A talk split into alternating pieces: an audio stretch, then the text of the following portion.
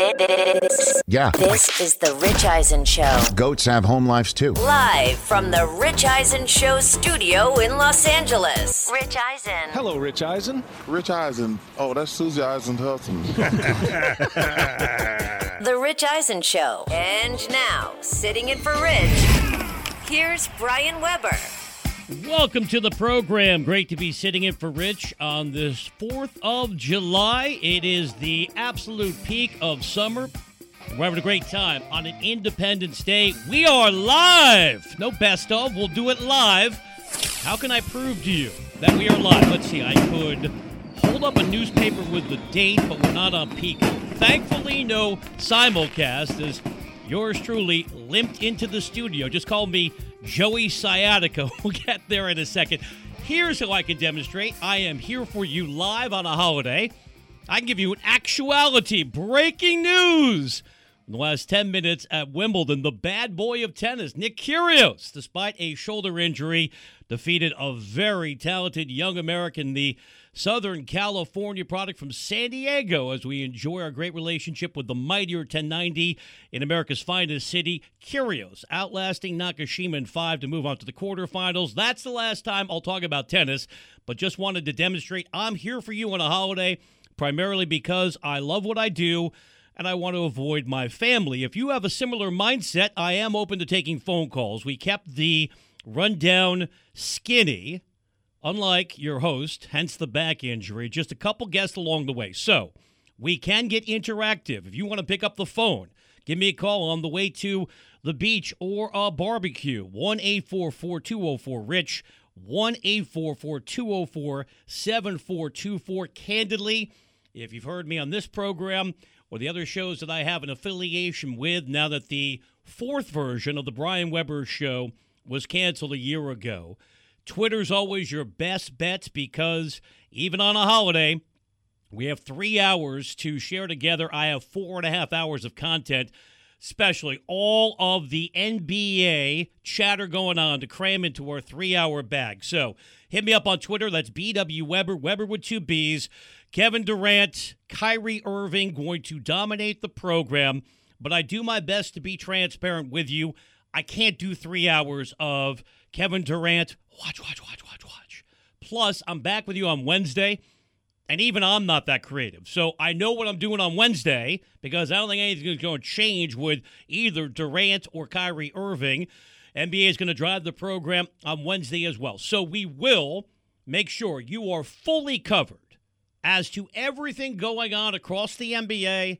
Strong opinions connected to both Durant and Irving. But it is a holiday. I do want to address baseball. Yes, the grand old game still matters on July 4th. Who says I don't talk baseball? We'll get that done in 40 minutes with Keith Law. Always a keen observer. You saw Keith in the past on ESPN. Now he's working for The Athletic, and we will get his thoughts as to what's going on across MLB. We'll mix in a little bit of fun with who are the bad boys of sports on this July 4th because it struck me getting ready for the show last night. George Steinbrenner, Al Davis, both born on the 4th of July. You have Durant and Kyrie both embracing the role of the villain. Is there a bigger bad guy? Say hello to my little friend. Bigger bad guy in all of sports than Draymond Green right now. So we'll get there later in the program. But if you are somebody who has already hit the wall with NBA conversation, I understand. I'm not going to be that myopic. We will make sure we cover other topics without ignoring anything. And yes, I'm well aware of what the seminal, on a big word, holiday edition of the program, sporting event throughout the world is today. The greatness of Joey Chestnut. And if you have not heard, and we'll get to this very important subject in the final hour of the program, Chestnut's going to try to set another hot dog eating record, defend his title and Cody on later today on crutches. He is dealing with a ruptured tendon. Ah, Joey, I feel your pain. And the show within the show, hit me up on Twitter, BW Webber, Webber with two B's, because I blame my enthusiasm for this program creating the first health adversity I've had in my entire life. I'm the luckiest guy in the world beyond having the opportunity to sit in for Rich and try to be as entertaining as Rich, Chris, Mike, and TJ. I got a lot of work to do. But I have been so fortunate not to have any health concerns. I came in here on Memorial Day and was so engaged, I decided to stand for three hours. I was a wacky morning DJ. In the process, I think I either blew out my Achilles or tore a glute. So that was Memorial Day. I have been limping with a sciatica, rocking either an ice bag or a heating pad for the better part of a month, and everybody tells me there ain't nothing you can do, Uncle Brian. So, if you have any empathy, hit me up on Twitter, BW Webber, Webber with two B's. Do you have a suggestion? Have you dealt with a sciatica? Am I just screwed moving forward? Is my life officially over? I know to a degree it is. Anything you can do to help me alleviate the pain beyond now my addiction to Bengay. That's not cologne I'm wearing. It is a wonderful, unique scent that I carry around. Okay, let's get to Kevin Durant. Here's how I'm going to divide the monologue 60 40 Durant versus Kyrie. And some of that is personal bias. I just find Kyrie Irving to be exhausting. Let me take my own mindset off the table because we're supposed to be objective. And it's Brian Webber in for Rich Eisen. This is a Independence Day edition of the Rich Eisen Show. You can hop aboard at one eight four four two zero four Rich. Twitter's always your best bet. BW Webber, Webber with two B's. Let's just view both Durant and Kyrie solely through a basketball prism and believe the reports out there. I wish we were on Peacock. I could do a very poor man's version of the performance art that we saw from Brian Windhorst the other day on ESPN. Hand that guy an Oscar, an Emmy, a Grammy. He was singing. He's an EGOT. As he was foreshadowing whatever is going on in Utah, but credit Danny Ainge for getting that haul in return for Rudy Gobert. Masterful job. But if we're just talking basketball impact, and you believe that Kyrie Irving will force his way out of Brooklyn. And now let's see. He bolted on the Cavs. He bolted on the Celtics. He's bolting on the Nets. But because it's the NBA, it's beyond even a star driven league, it's a star controlled league. And I have no problem with that. You've heard me before, and I think that the older I get, maybe I just want to be more authentic and I'm not worried about getting pushback on Twitter or a corporate suit saying, What's this guy's ideology? We live in a world increasingly dominated by greed. And since I've not had an opportunity to discuss what's going on in college football with the abject greed of USC, UCLA can understand they need the money. I went to USC. I'm a USC alum. We'll talk about just how much cash they're washing, yet they're going to the Big Ten to get more. We live in a world in which we all now have put aside even the pretense of believing in taking care of each other. And I'm not going to get too deep as a fill in guy on July 4th. But if the goal now is to get as much as you can as frequently as you can, if you have a private jet, get two. You see how the top 1% have done since the pandemic? Must be nice to be that rich. So I have no issue with NBA players wanting to control their future because without the players, you don't have a league. And I understand we have an emotional connection to these guys because we love sports so much. It's different than an actor. Because I don't know about you, the last time I got on stage to try to be a thespian was probably the eighth grade in a bad rendition of Bye Bye Birdie. We appreciate Tom Cruise, but we don't think we have anything in common with him, unlike sports, because we all hung on as long as we could until finally for me, it was freshman year of high school. One of the coaches tapped me on the shoulder and said, Hey, kid, you're not going to make the team. That was it. And I figured out to get any affiliation with sports, I better find a way to yell into a microphone, try not to stand for three hours to blow out my glutes. So I have no issue with Kyrie Irving wanting to control his future. Same thing for Kevin Durant. But I can be critical of the consequences. And if you're betting on Kyrie, what are you getting? Your best ability, and I say this as a fill host on a holiday, and I hope to talk to you on Thanksgiving and maybe Labor Day in the interim. Your best ability is availability. Remember when Kevin Durant got a bit peeved by the headline with the newspaper in Oklahoma City calling him Mr. Unreliable, and that was a basketball context? Well, if we're just talking about unreliability, who is more unreliable than Kyrie Irving? But if you believe magically it's all going to change if he forces his way out of Brooklyn and lands with the Lakers, my pushback is this is LeBron going to jump in the hot tub time machine? Maybe he'll use another Space Jam sequel to reinvent himself. There'll be an animated version of LeBron, one that's younger, one that hasn't played all of those minutes after all of those trips to the NBA Finals, plus playing for his nation in international competition. Is magically the health concerns of street clothes Anthony Davis, is that fundamental liability going to be rectified once Kyrie Irving shows up on the scene in Southern California.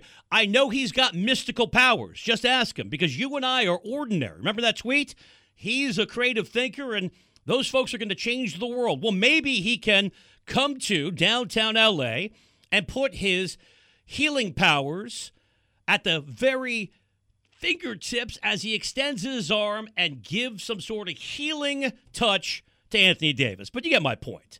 So Kyrie to the Lakers while it's certainly an upgrade, just to get rid of Russell Westbrook, who I can't defend on any level other than he shows up. However, you view Russ, and the numbers tell the story. Beyond that, if we were on the Peacock simulcast, cue up all of the shots that are injuring spectators courtside as Russ just couldn't buy a bucket and couldn't find his range far too many times, embarrassing himself on his way to the Hall of Fame. Let's not forget he did average a triple double in Oklahoma City. But if you can unload Russell Westbrook, whatever you get in return is beneficial and better than the disaster that Russ was. But it still doesn't address the other core issues that the Lakers are going to labor with moving forward, nor does it rectify the unpredictability. I'll be kind on a holiday. How about flakiness of Kyrie Irving? So I'm here in Southern California as we come to you from our Regal studios in Los Angeles. Of course, the Laker flags are back. Forget about the fact that they didn't sniff the playoffs.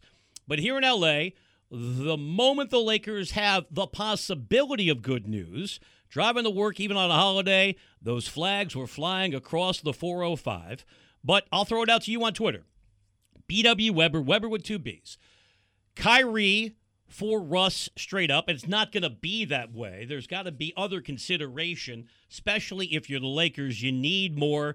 And not to get bogged down with all of the minutia of salary cap situations and expiring contracts, but the Nets obviously want to do whatever they can to try to clean up what is a disaster in Brooklyn they want to throw in Joe Harris as well because they want to get him off the books. But let's just say, for the sake of a fantasy basketball conversation, Kyrie for Russ straight up, what does that get you in the West?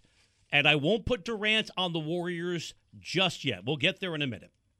Let's say Durant goes to Miami. I'll take him out of the mix in the Western Conference. Well, you still have the Warriors who don't have to give up any of the assets that Brooklyn would be looking for for a Durant trade. I'm talking about Jordan Poole, Andrew Wiggins, Kuminga Wiseman.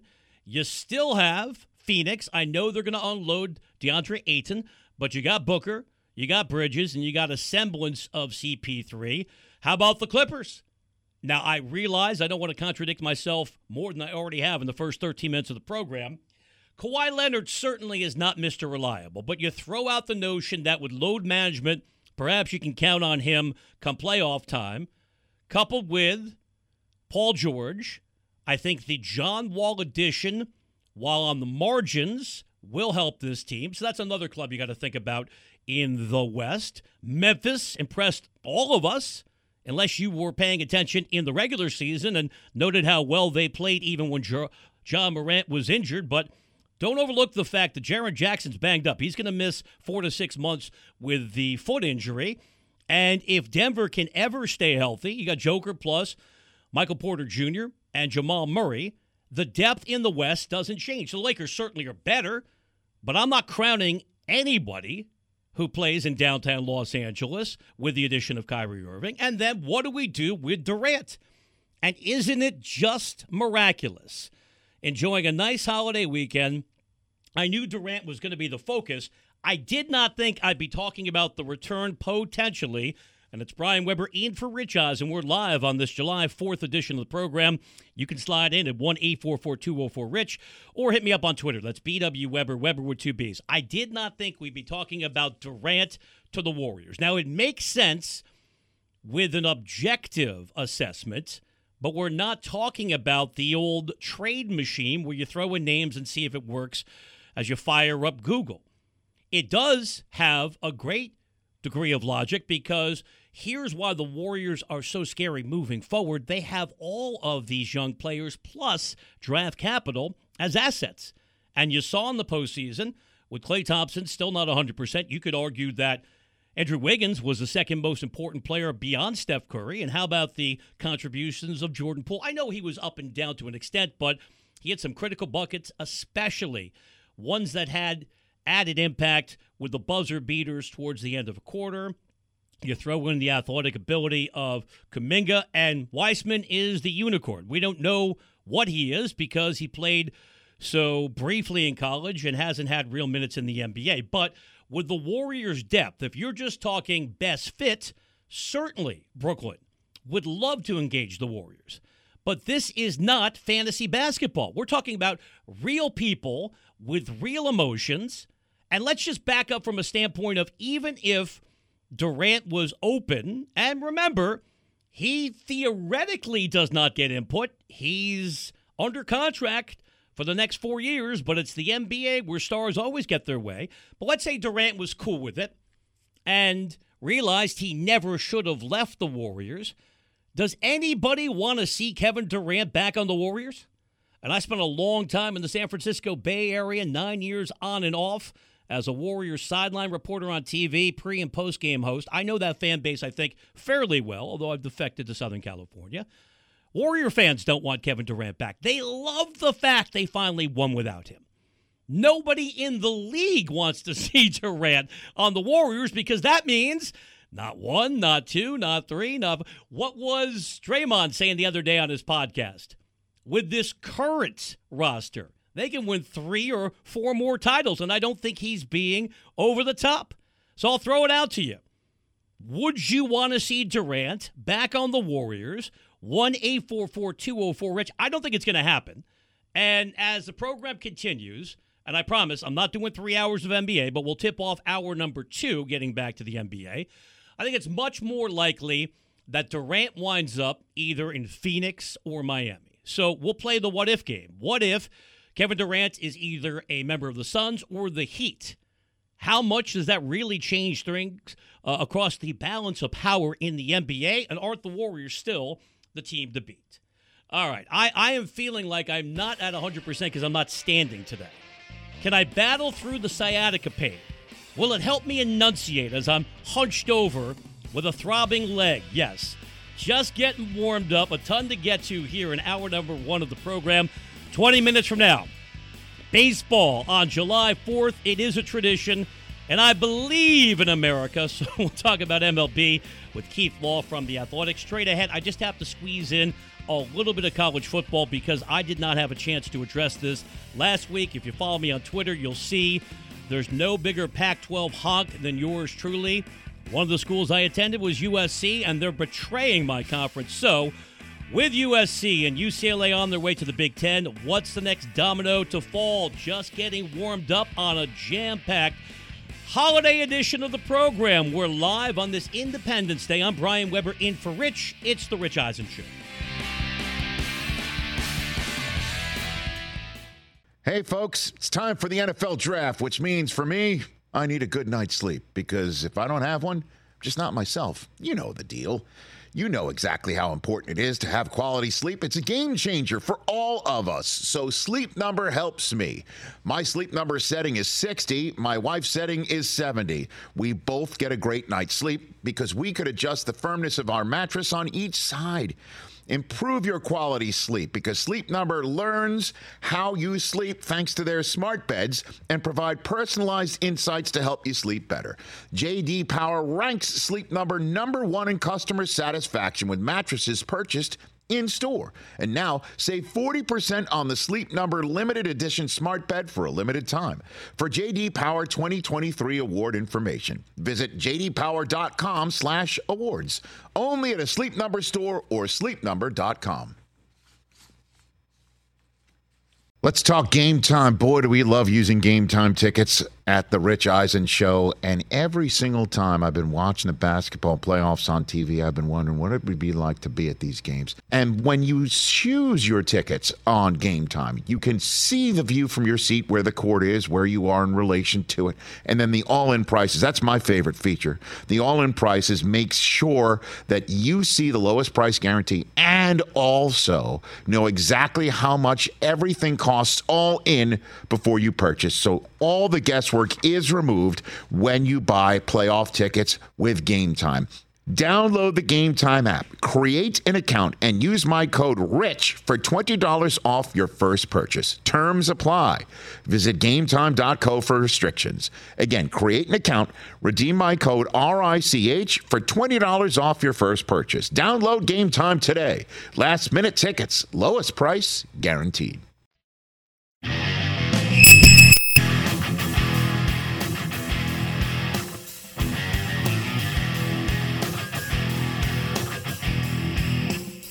Brian Webber back with you in for Rich. It's the Rich Eisen Show, keeping you company live on this Independence Day. You can be a part of the program. Phone calls taken selectively 1 204 Rich. But since we designed the rundown to be interactive with just two guests along the way, and our first conversation comes up in 15 minutes, we talk baseball with Keith Law of The Athletic. I do have more time to get interactive, yet I am a realist. As a veteran of working holidays, I do think some of you might have other interests other than sports talk radio, which I find to be just a sad commentary on our lives. Look, I don't ask much of you, but you're going to have to make a decision. Either spending time with family, friends, and loved ones, or listening to a self involved stranger on the radio. You're going to have to make that call. We will get into the college football momentarily. Back to the NBA to start hour number two of the program. Going to talk a little golf later on. What if the LIV Golf Tour held an event in the United States and seemingly nobody cared? Did you even know the stars of the Saudi Arabian Tour competed over the weekend in Portland? Probably not because it wasn't on real TV. They didn't play on Sunday. So we'll talk about what's going on with this quote unquote rival circuit and get an update on Tiger Woods because if you've not been tracking, Tiger is rehabbing on pace to compete in the, don't call the British Open, the Open Championship next week as we get to the final major of the year. Looking forward to our conversation with the noted golf author, Robert Lusetich, who wrote a terrific biography of Tiger. Please indulge a few minutes on college football. I'll keep it concise, and then we'll get to the baseball with Keith Law, with the NBA dominating the rest of the conversation moving forward. If you follow me on Twitter, and if you don't, what's holding you back? BW Webber, Webber with two B's.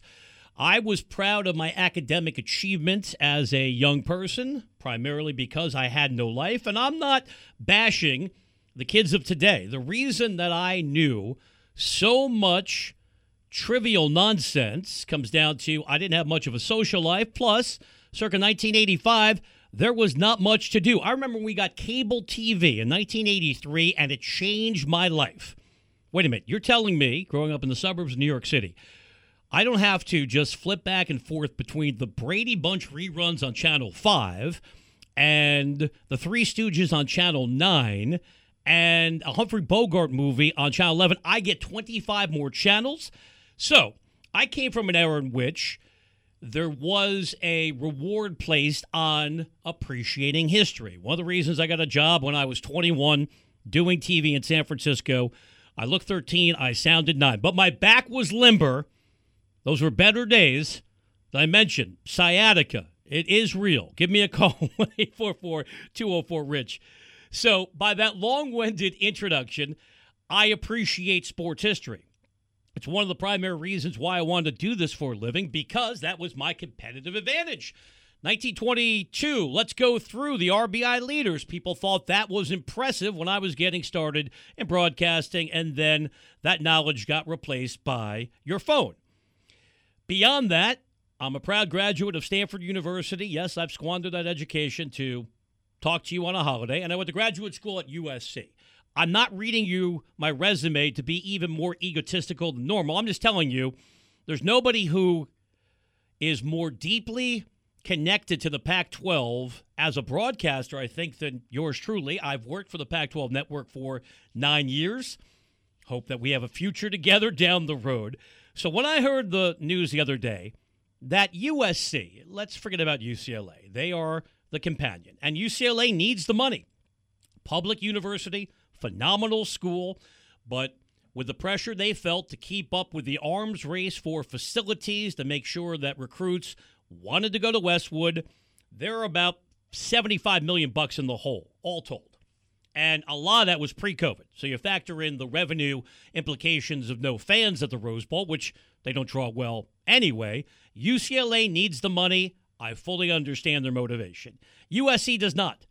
This is pure greed and they had a path to the playoff even if they stayed in the Pac 12. Now, with Lincoln Riley, who's going to change everything, correct? That's why he's making more money than God. Plus, the transfer portal effectively has led to free agency in college football, and USC is going to be radically different on the field with the play calling of Lincoln Riley and the upgrade in talent. You've been tracking all the big names that decided to come to USC and a handful of key contributors at Oklahoma who now want to play for Lincoln in Southern California. So USC did not have to do this. This is pure greed. But I can't single them out because college football has sold its soul for the dollar. And you can't tell me that I'm being over the top or hyperbolic or emotional because the facts speak for themselves. College football has sold out several components that made it unique, namely tradition, rivalries that spanned decades, and a consistent, reliable game day experience. What if you devoted most of your Saturdays in the fall to tailgating? And I know a lot of people across the country do, especially in the South. Here on the West Coast, as mentioned, I'm from New York. College football was not that big in my developmental years. When I came to the West Coast, it was eye opening. What a great game day experience a Saturday in the fall can be. All right, but you make plans with your friends, and then guess what? Your game now is a big noon kickoff on Fox, or your game now is a 7:30 p.m. local time kickoff, just for TV dollars. So we knew the sport had already evolved in a way that was destroying so many of the elements that made it unique. And then when we got to the era of, let's not call it realignment, let's tell it as it is consolidation. Once ESPN engineered the defection of Texas and Oklahoma to the SEC, everything changed. And I can't fault the Big Ten for trying to keep up with the other superpower. But effectively, in a couple years, when the LA schools come to the Big Ten and the Big Ten's not done, and the most logical extension would be pick up Oregon and Washington. Let me give you the disclaimer I'm speaking for myself. These are personal opinions and not reflecting the views of everybody I work for, okay?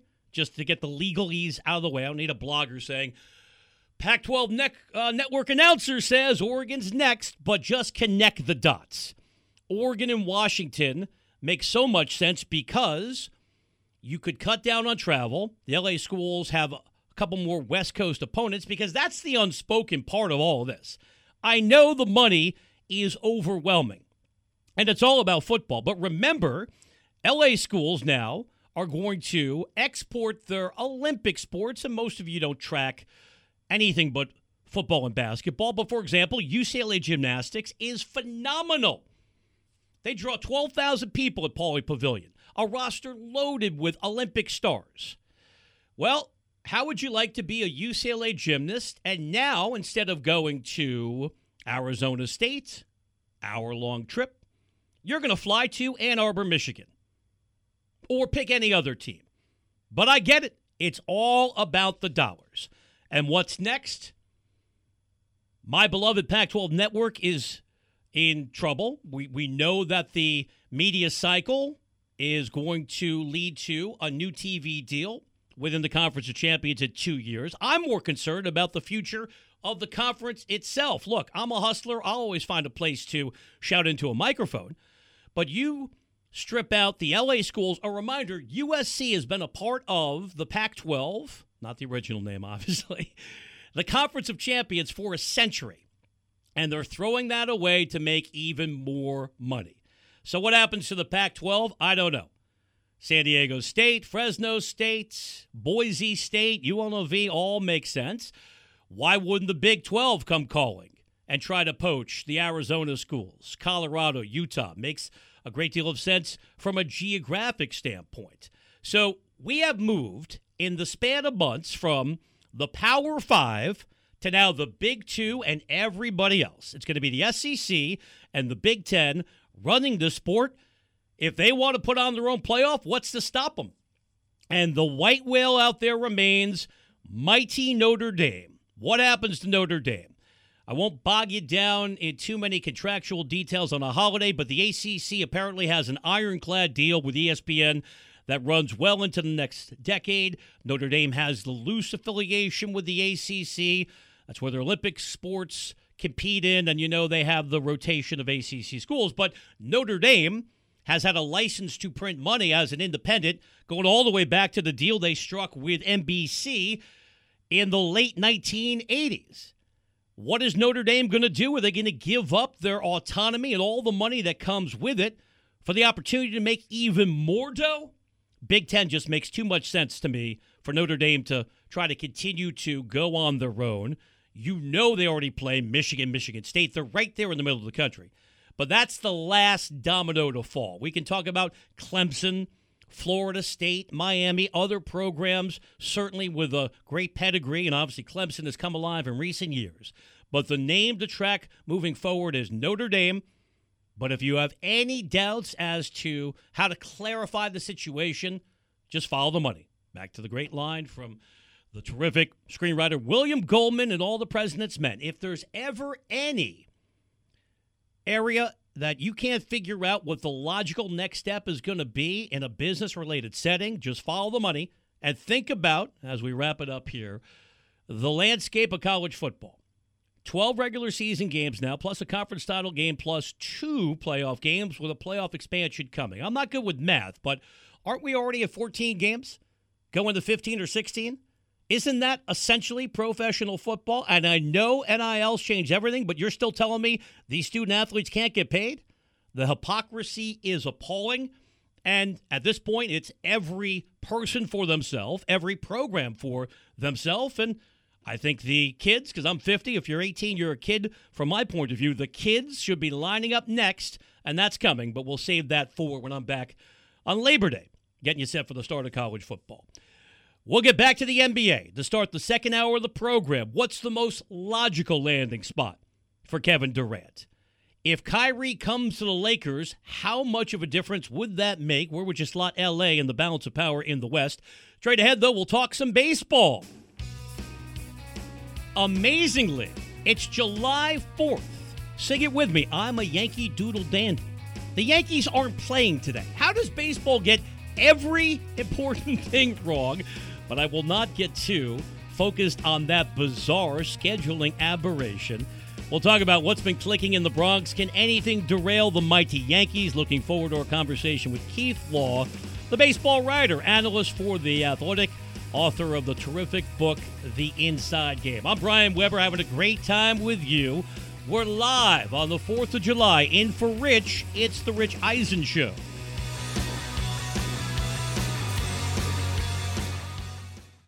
What's up, everyone? It's Reality Steve, your number one source for all things Bachelor Nation and reality TV. Every day, I'm giving you the behind the scenes juice and your info on all your Bachelor Nation stories, and also interviewing some of your favorite reality stars.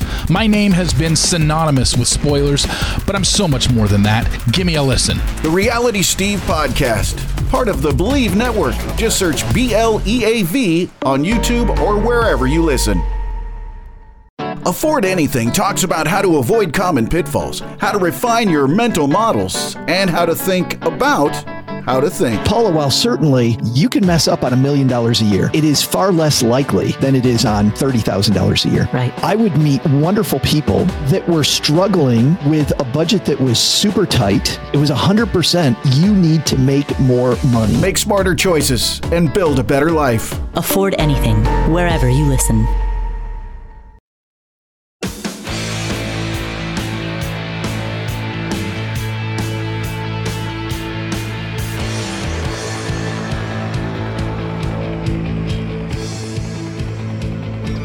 Brian Webber in for Rich Eisen. We're live on the 4th of July. It's the Rich Eisen Show. 1 204 Rich is the number to call. 1 204 7424. Conversation never stops on Twitter. That's BW Webber. Webber with two B's. Baseball always identified with the 4th of July. And I'm pleased to be joined by Keith Law. I've enjoyed Keith's work for many years, going back to the first time I saw him on ESPN. You can now follow Keith with his outstanding work on theathletic.com. He's also the author of the book, The Inside Game. Keith, I appreciate you taking the time on a holiday. How are you? I'm good, thanks. How are you? I'm doing well. Well, let's start with the Yankees. Off to a strong start, and this looks like a complete team, but you know better than I do, there are no perfect clubs in baseball, even with a gargantuan payroll. So if you survey things from a big picture macro perspective, are there any flaws when you look at the Yankees? Is there a weakness or two that stands out? I mean, they're the best team in baseball. They're pretty much doing everything right. They're getting on base. They're leading the majors in home runs. They are their pitching staff's been extremely good, uh, particularly not walking guys, which I know sounds kind of simple, but it's pretty hard to do at this point with hitters uh, tending to look look more for walks. I think than they ever have in history. If there's a flaw in this Yankees team, I could see a few spots in the lineup where they could stand and upgrade. You know, they chose to go into the season. They avoided all the big free agent shortstops, traded for Isiah Kiner-Falefa to be their primary shortstop, and as expected, they're getting basically nothing out of him at this point. And that's one spot where they could potentially upgrade. I know Jose Trevino has been really good for them in a month or eh, maybe about two months or so behind the plate.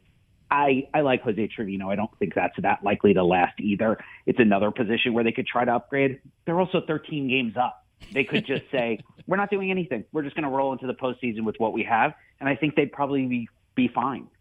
And Aaron Judge, a big reason why the Yankees have that big lead within the division. Keith, we know the history of big spending in the Bronx. So, when the Yankees did not meet the deadline imposed by Judge to come up with a new deal prior to the start of the season, some observers were surprised. Moving forward, you do a great job of providing context. Does Judge's massive stature, I can't recall many players six seven with his success in the history of baseball, does that create some inherent risk for whoever signs him to the next deal? We know he's going to get paid, but what about the possibility of him physically breaking down moving forward? Yeah, the history of players his size, six seven or taller, uh, position players that is, playing well into their 30s is basically non-existent. I think the best example we've ever had is Frank Howard, mm-hmm. uh, and that's this is going back to the late '60s, early '70s, and his last good season was probably age 34, and that's it. That's the best example we've got. There have only been about a dozen or so players this tall who've even played more than a season in the majors, and they don't last. And the biggest problem they have is they break down physically.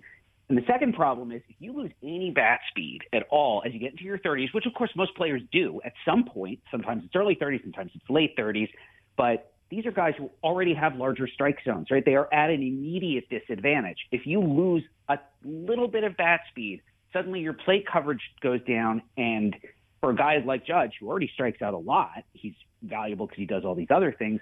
That could take him from a superstar to just kind of an ordinary player offensively. And that's not what he's going to get paid to be. He's going to get paid to be a superstar.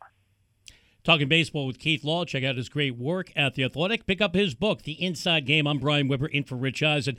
Let's jump over to the National League and the reigning champs in Atlanta. Keith, how do you think the Braves have been able to maintain that success even after parting company with Freddie Freeman? And we can put the kerfuffle over his former agents aside. Just talk baseball today.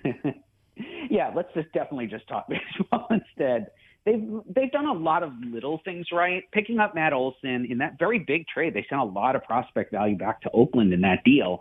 But Olson has filled in pretty well. He hasn't completely replaced what they lost in Freeman, but he's been pretty valuable. Max Fried has continued to pitch like a Cy Young contender. The emergence of Kyle Wright this year is probably the biggest story, at least for me, on the Atlanta roster, where he lowered his arm slot, changed his pitch mix, got rid of the slider, which was his out pitch going back to when he was at Vanderbilt, has switched to a curveball instead. He's also throwing a little bit harder. The lower arm slot means there's a little more movement on the fastball. He's a completely different guy. And the, for a long time, Atlanta had this big group of prospect arms. We were waiting for just any of them to take the big step forward. They just let one of them go. Touki Toussaint went to the Angels in a minor trade. Kyle Wright seems to be the one taking the big step forward this year. So you've got two really strong pitchers at the top of the rotation. The offense is leading the NL in home runs. That's a pretty good formula for success. Keith Law is our guest talking baseball on the Rich Eisen show. Keith, I'm based in Southern California. It's not like the old days where you had to live locally to see a player on TV. All the games available on your phone. But I'm just astonished every time I watch Shohei Ohtani. And like you, I appreciate baseball history, but I'd love your perspective. Has Ohtani already established himself as one of the most unique players in the history of the game? I think he, I, I, baseball history is a little bit not my strength. It's probably not my greatest strength, mm-hmm. but I will say I can't think of a good comparison. You people go back to they talk about Babe Ruth, for example. Babe Ruth, that's just not the same game that we're playing right. today, right? He played against only white players. He was, you know, nobody was throwing as hard at the time. For Ohtani to be able to pitch like he's pitching, and he's not just throwing hard, he's having tremendous success on the mound because he can really pitch and be a good enough overall hitter, despite the fact he's always going to have some swing and miss. The way he swings is just going to lead to some strikeouts, but that he's doing so much else at the plate at the same time. I, I think you could make a pretty good argument. That's the most unique talent we've ever seen. And if he continues to do this for a few more years, we are suddenly going to be talking about him in the like the inner circle of all-time great players. But despite his amazing skill sets and his versatility, it looks like another lost season for the Angels. Already firing Joe Maddon. Keith, they struck out 48 times in three games, being swept by the Astros. So we've had all the talk that Mike Trout effectively should have been or could maybe still be the Mickey Mantle of his generation individually. But are the Angels squandering his prime? No, it's like the Ernie Banks of his generation. Yeah, great call, great call. Point, right? Yeah, it's it, and you know it's funny too that you have Mike Trout, you have Shohei Ohtani, two two of the best players in baseball and can't even get to the postseason. For years, we've been saying it's the pitching, it's the pitching. They don't have enough pitching. You know, it's actually not the problem this year. Perry Minasian, the relatively new GM for the Angels, has managed to cobble together a pretty good starting rotation for them. The problem is the offense. The offense stinks. Outside of those two guys and Taylor Ward, who has been a completely out of nowhere breakout guy for them in the outfield, their offense is pretty terrible. Particularly, they're just not getting anyone on, anyone on base. And when you've got two guys in the middle of the lineup hitting for a lot of power, its its impact is muted when there are so frequently so infrequently runners on base for them to knock in. And I think this is the, the Angels' fundamental problem for the last 10 years. They haven't developed much of their own talent at all. And for a while, we were all focused on the lack of pitching, but it was kind of the lack of everything. And the fact they're not generating even their own position player prospect is also hurting them at this point. And it's putting them in a really tough position as Trout himself gets into his 30s and starts to show a little bit of a propensity maybe for injury. Uh, are, are, is he exiting his prime? Have they wasted already past tense wasted his best years? Keith, I really appreciate the analysis. Thanks so much for taking the time on a holiday. I'll be filling in for Rich a few more times throughout the summer. I hope we can chat again in the future. My pleasure. I very much look forward to that. Terrific. Happy July 4th, and we look forward to a future conversation. Thanks, Keith. Thank you. Keith Law, you have seen him in the past on ESPN. You can currently read him on theathletic.com. Check out the book, it's terrific. The Inside Game. And that was a terrific, I keep using the word terrific, but that was a wonderful comp because I've always said, just in terms of the raw talent and all of the things that Mike Trout can do, find me the weakness. Mickey Mantle comes to mind, but based on a lack of playoff success, Ernie Banks is the comp. Going back, kids, there used to be a day when the Giants win the pennant, the Giants win the pennant. One team came out of the National League, and one team came out of the American League, and they played in October. It was called the Fall Classic. Now, even with the expanded playoff field, Angels aren't sniffing a wild card. And how many times have you seen Mike Trout in a big spot in a playoff game? Not too frequently because the Angels have been atrocious for way too long and they can gimmick up their name. No, no, Anaheim, we're in LA via Rancho Cucamonga. They're still largely irrelevant here in Southern California. Nationally, no one is talking about this team. And Keith, I thought offered great context. You have this phenomenal anomaly of a player in Ohtani, a transcendent talent in Trout, and the entire franchise remains irrelevant. Who says I don't talk baseball? Keith was terrific. We will get to a little bit more baseball later in the program because I cannot go division by division breaking down teams. I cannot look forward to the trade deadline, but I can talk about what's going on from a bigger perspective. And Commissioner Rob Manfred, for all of his flaws, I think he's an empty suit, but at last he's using some common sense. Last week, coming out in favor of electronic balls and strikes. I know you're going to complain. Well, what about the human element? Let's just get it right. Let's get Angel Hernandez off a diamond and specifically away from the plate. Baseball needs to be open to radical change. Pitch clock. Let's do it. The shift going to be limited next year. Fine. I thought the universal DH was supposed to help the game. I have no life. I was looking at batting averages across the league, still abysmal. And that's all about analytics because the game is fundamentally different.